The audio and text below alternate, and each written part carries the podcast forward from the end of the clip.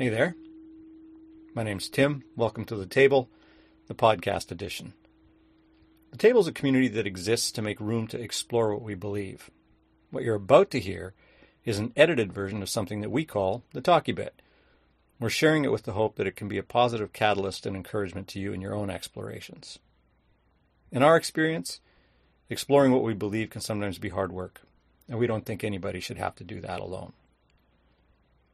We're able to offer this because of the generous support of donors both within and beyond a local community. If you want to contribute to keeping it going, you can find information about how to do that at thetablewinnipeg.com. Thanks for dropping by. This may or may not be a fact, but Happy New Year to all of you. It is good to be together. A couple of thoughts about land acknowledgement as they connect to what we're on about this morning. A lot of the time, in my experience at least, um, land acknowledgements seem to have this kind of, I'm going to say, groveling tone to them. Kind of, you know, uh, this tone of uh, I'm a white person and I'm representing a white institution and we've been very bad and we're very sorry and we don't really know what to do about it, but we can at least mention that we know that we're on stolen land. You know, a little bit of that, that timbre sometimes. And all of that might be true, that might need to be acknowledged, and some sort of formal land acknowledgement might be as good a way to start and be reminded as any, but it might also come up a little bit short. And for my part, I find it helpful to imagine that when I take the time to mention that I'm grateful to be welcomed here on Treaty 1, I'm barely scratching the surface we, uh, we watched this movie over the break that included a scene where two characters were trying to get into the boxcar of a speeding train. And it's a trope, I know. And the filmmakers made sure that you could tell that they knew that it was a trope. But even with all of that taken into account, that, that image of running alongside something that's already in motion, trying to get on it while in real danger of being harmed if you misstep or you don't actually make the jump, that still feels to me like an apt metaphor for this, this intersection of colonialism and indigenous history. And personally, I find it helpful, and again, scratching the surface, but I find it helpful to think of it this way. When someone takes care of something, when someone nurtures something, invests in it, regards it as sacred, and then invites me to share it, I shouldn't say, hey, thanks, and then kind of take a quick glance at it and then shelve it there's, there's all this there's all this momentum to take into account, all this motion and energy that's already headed in a direction, not to mention the trust that goes along with an offering like that.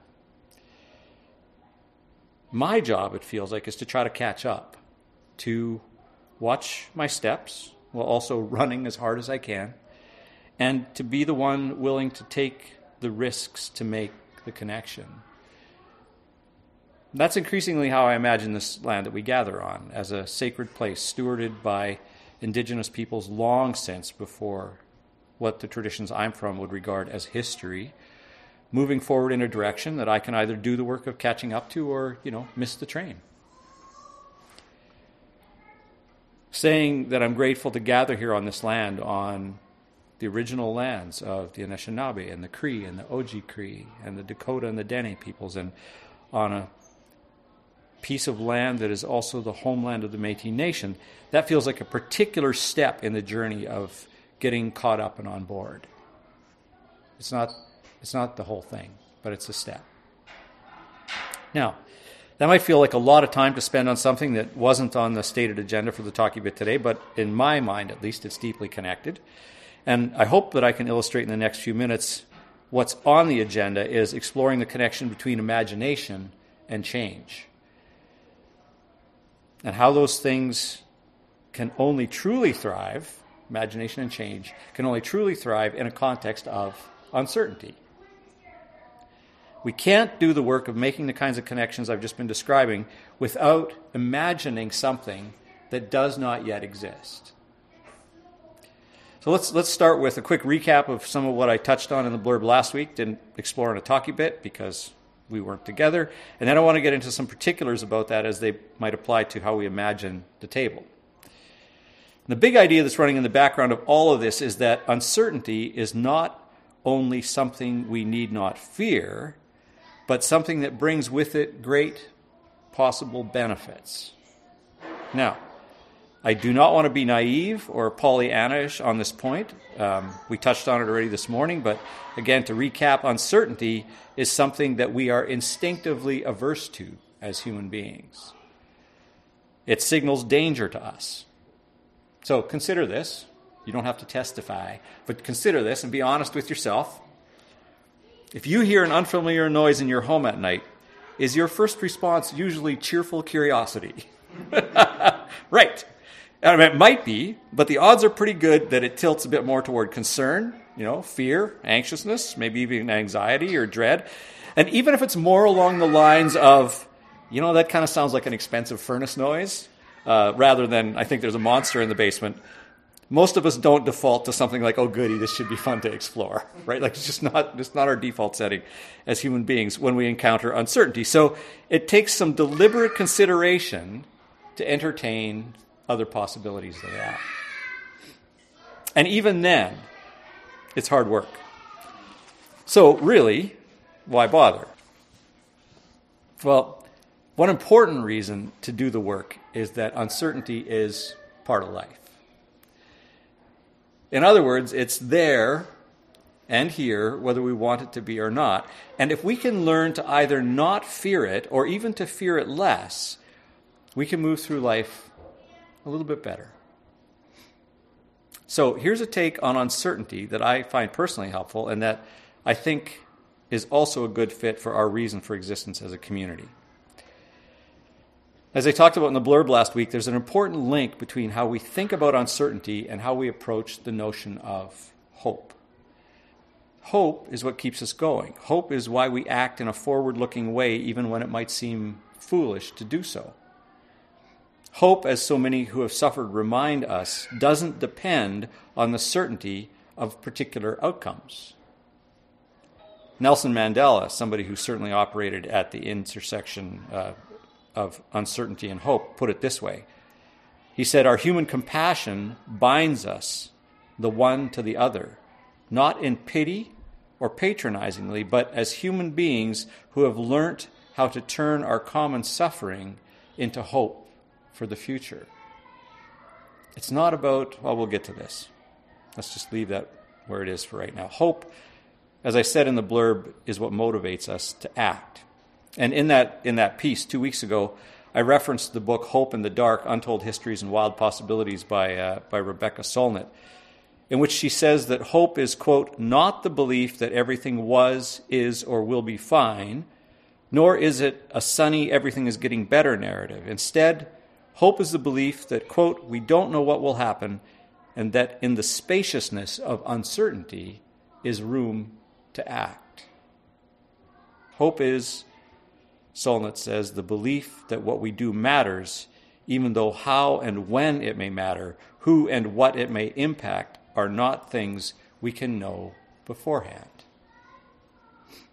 That's what she means when she talks about the spaciousness of uncertainty.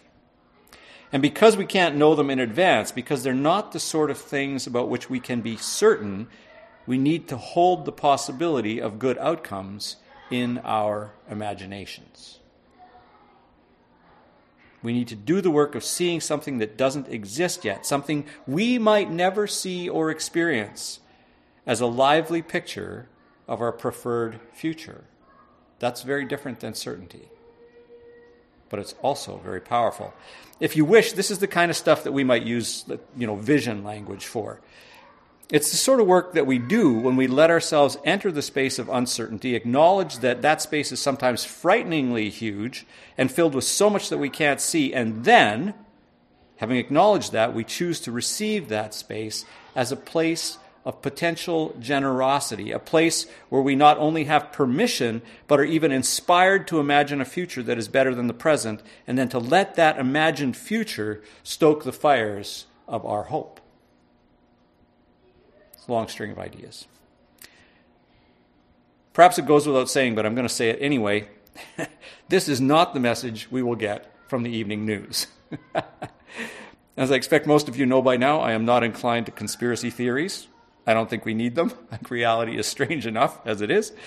That said, I think it's worth remembering that the media, at least the media sources that tend to dominate the North American cultural landscape, tend to be driven by profit, and bad news sells. It stirs us up. It makes us click on things. It makes us buy things, or it makes us at least feel compelled to be present in spaces that can be monetized and sold to advertisers. That's not a conspiracy. That's just a particular version of plain old capitalism doing what it does. And unless we're willing to do the work of imagining different, that's a space that's like a, like a cultural tractor beam. It's very powerful. It, it does pull us in. So there's some tension there. I've grown up around religion all my life. I've been part of religious institutions most of my life. And frankly, although I've had the privilege along the way of working with some deeply creative people, on balance, my experience has been that the realm of religion labors under a dearth of imagination. It is too often committed to the heedless veneration or preservation of the past, frequently in the interest of sending the message that if we can just find a contemporary way to express something old, then we can be certain of how things will be forever. I believe that we can do better than that. I really do. And I also believe that it will often mean starting by trying to imagine something different than what's already in front of us. So, with all of that as background, uh, I want to offer a few different ways that we might imagine the table that I believe can inspire us to enter the space of an uncertain future, deeply informed by what I would call action oriented hope. This is not an exhaustive list. These are starters, and they're my starters. They really might not be yours. In fact, they might be stoppers for you. I don't know. But I'm going to put them out there, and you can decide what to do with them. In my life, inspiration is where I find it.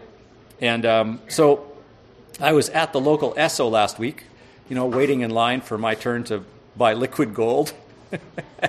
and I was deferring the pain of paying by looking at the newspaper headlines.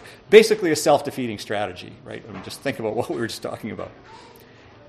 However, inspiration being what it is, it didn't care. And the headline that caught my eye was about some city, I think it might have been Edmonton, not entirely sure, but a Canadian city, that was apparently doing a much better job of providing safe injection sites than we are as a city.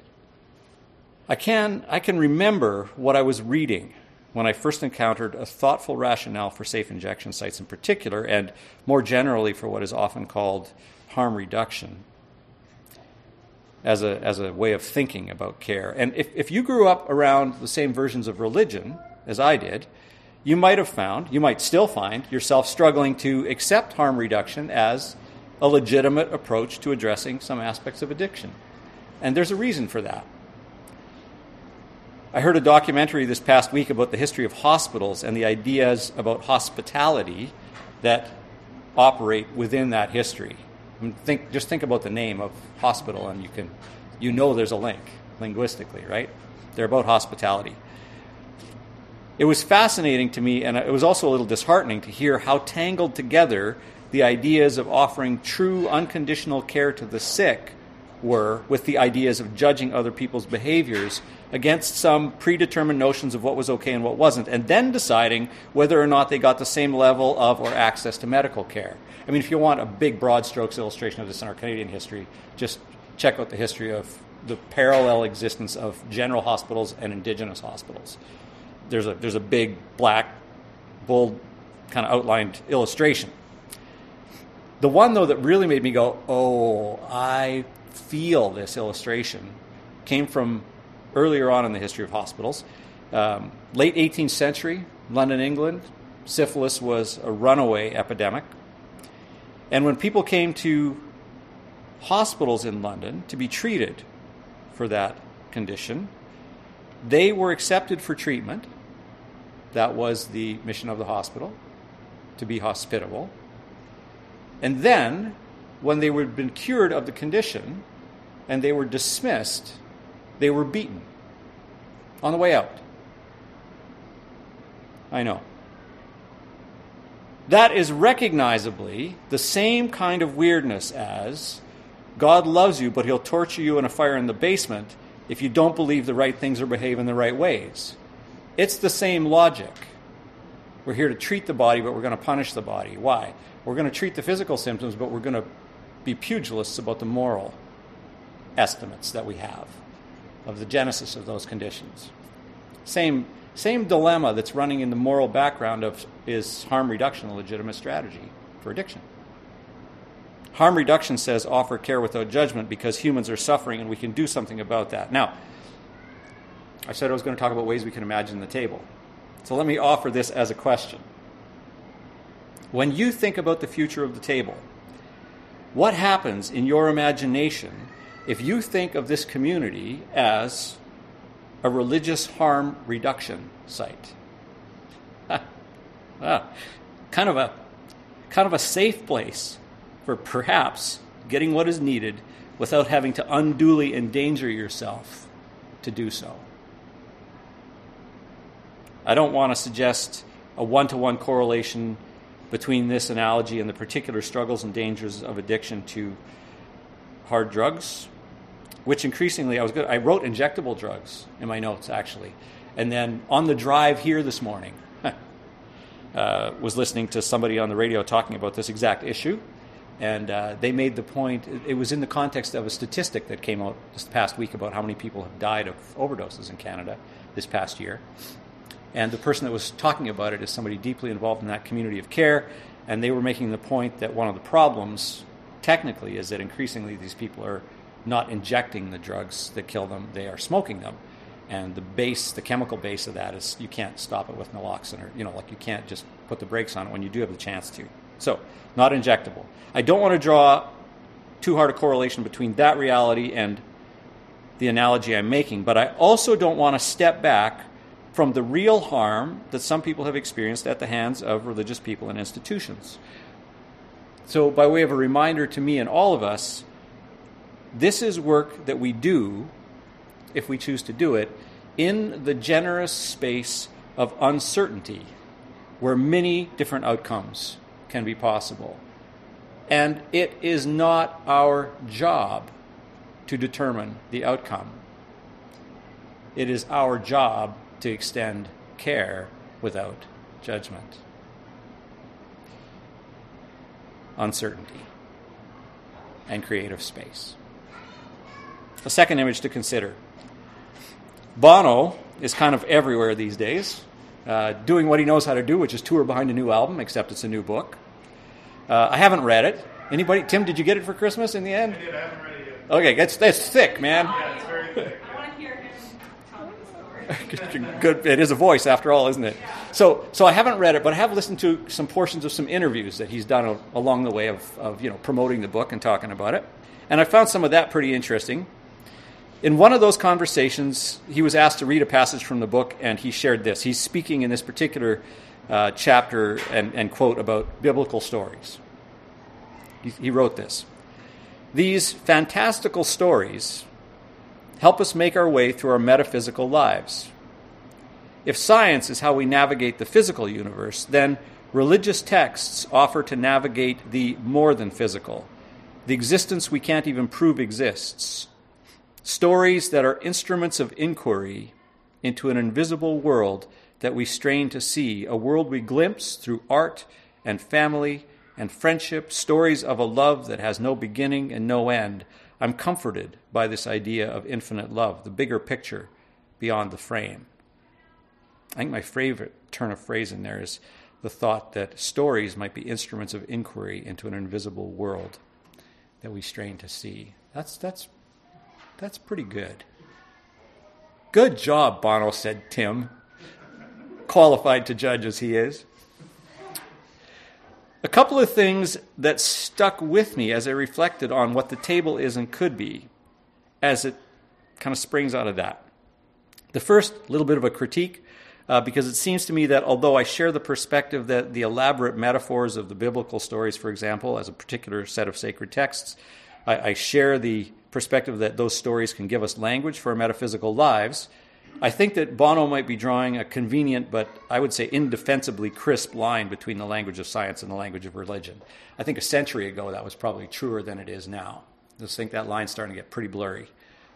But The second thing that struck me was that Bono, like many or maybe even most of us, is what I would call a story seeker. This guy knows how to tell stories. And he knows how to tell stories that have a genesis somewhere in his own experience, but that somehow have a, an embracing breadth to them. And so we all walk around singing, I still haven't found what I'm looking for, and it means what it means to us.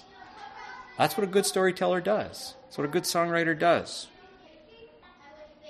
And what this quote points to in that regard is the notion that sometimes it takes more than one story to account for our lived experience, both the physical or tangible parts and also the existence that we can't prove exists, that part. And I, I thought this Bono summary of the biblical texts as a story about love with no beginning and no end, I thought that was a very embracing way to describe that particular library, and one that could readily encompass science as well as metaphysics. In any case, when it comes to the table, I wondered if thinking of it as a place for story seeking might be helpful, at least to some of us. One final image. I grew up in a pretty small town, went to pretty small schools. And in those schools, the lab was the room that had these tall counters, it had Bunsen burners, test tubes, you know, all that kind of sciency stuff. And it wasn't until my world expanded a bit that I heard the word lab used to describe places where, you know, where social science was being done. And perhaps it wasn't until then that it occurred to me that something that has become an abiding interest and a focus of my formal study, such as it's been, the idea that culture is something that you can experiment with. and that in some respects, it's a good idea to have designated spaces for some of that experimentation. Maybe not least of all, so that, you know, if you blow something up, at least it happens in a contained space, in a designated space, right? Reduce the damage, or have a chance to observe the results more directly and make something of them. We've considered in this space, we've considered before the idea that religion is a cultural linguistic construct, that it's, that it's something that we humans make. And to make it, we use things like words and ideas and beliefs. We use the raw material that we're surrounded by. That's the stuff that we're working with when we explore what we believe. When we take a belief and we sort of, you know, put it on the lab bench and we, we dissect it, we, we take it apart into its pieces. I hope this isn't too squelchy. I won't go too far down this path.